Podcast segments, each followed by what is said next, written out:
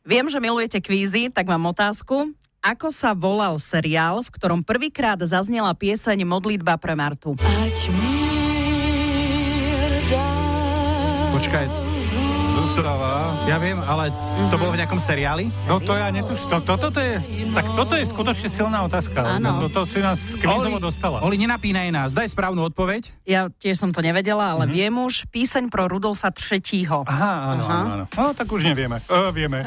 A to môže Ďakujeme. byť jedna z otázok revolučného kvízu pre všetkých s názvom Medzigenerátor, ktorý bude dnes v Bratislave v rámci festivalu Old School, teda niečo v zmysle aj staré je dobré. Tento festival sa bude konať o dva týždne aj v Košiciach a organizuje ho občianske združenie Zrejme, teda v tom zmysle ako keby významovo, že Zrejme spolu. A ja som nedávno stretla Dušana Martinčoka, ktorý vysvetlil, čo je ten me- medzigeneračný kvíz. Kvíz je stavaný tak, že my vlastne vytvoríme týmy z ľudí, ktorí prídu a okolo každého stola je tým pozostávajúci z ľudí rôzneho veku. To znamená, že oni si môžu tak ako navzájomne nejakým spôsobom pomáhať, napovedať. Aj tie otázky sa snažíme stavať tak, aby boli prirodzene blízke ľuďom rôzneho veku. Tak vám napríklad na, našepnem otázku, že ako sa volá krížnik, z ktorého bola vystrelená salva, ktorá bola signálom pre začiatok Veľkej oktobrovej. viem. Ja, ja už sa. Titanic! Lenin. Peter, Titanic! Pote- Potemkin! Aurora. Potemkin! Aurora, Peťa, super. Oj, toto sme museli vedieť. Vymali Výborne, výborne. Takže Peťa by mohla byť tiež v tom týme. Old school.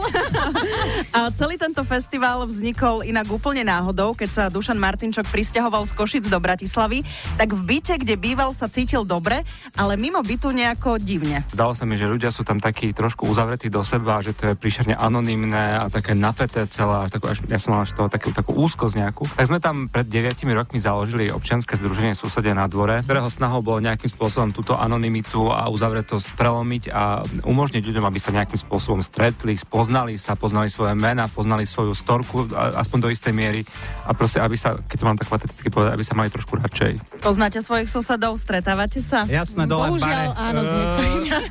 Ale pra, ja len v tom Hľadáme to pozitívne, Peťa. Mám dámy, ktorým hovorím dievky, to sú tiež už 75 plus, plus pomaly a mm, aj občas nech sa páči zeleninka, nech sa páči koláčik, Super.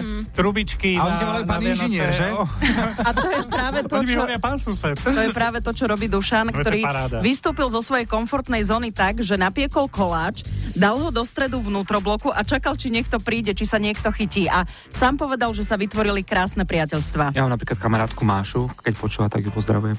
Ona má 60 to by som mal, pardon, nepovedal som, koľko má rokov.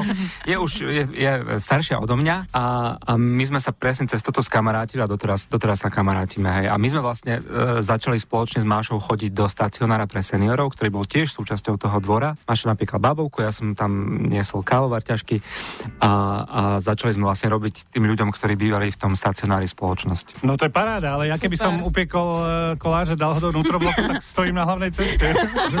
Na druhej strane, Juraj, keď začneš chodiť do stacionára, budem chodiť s tebou.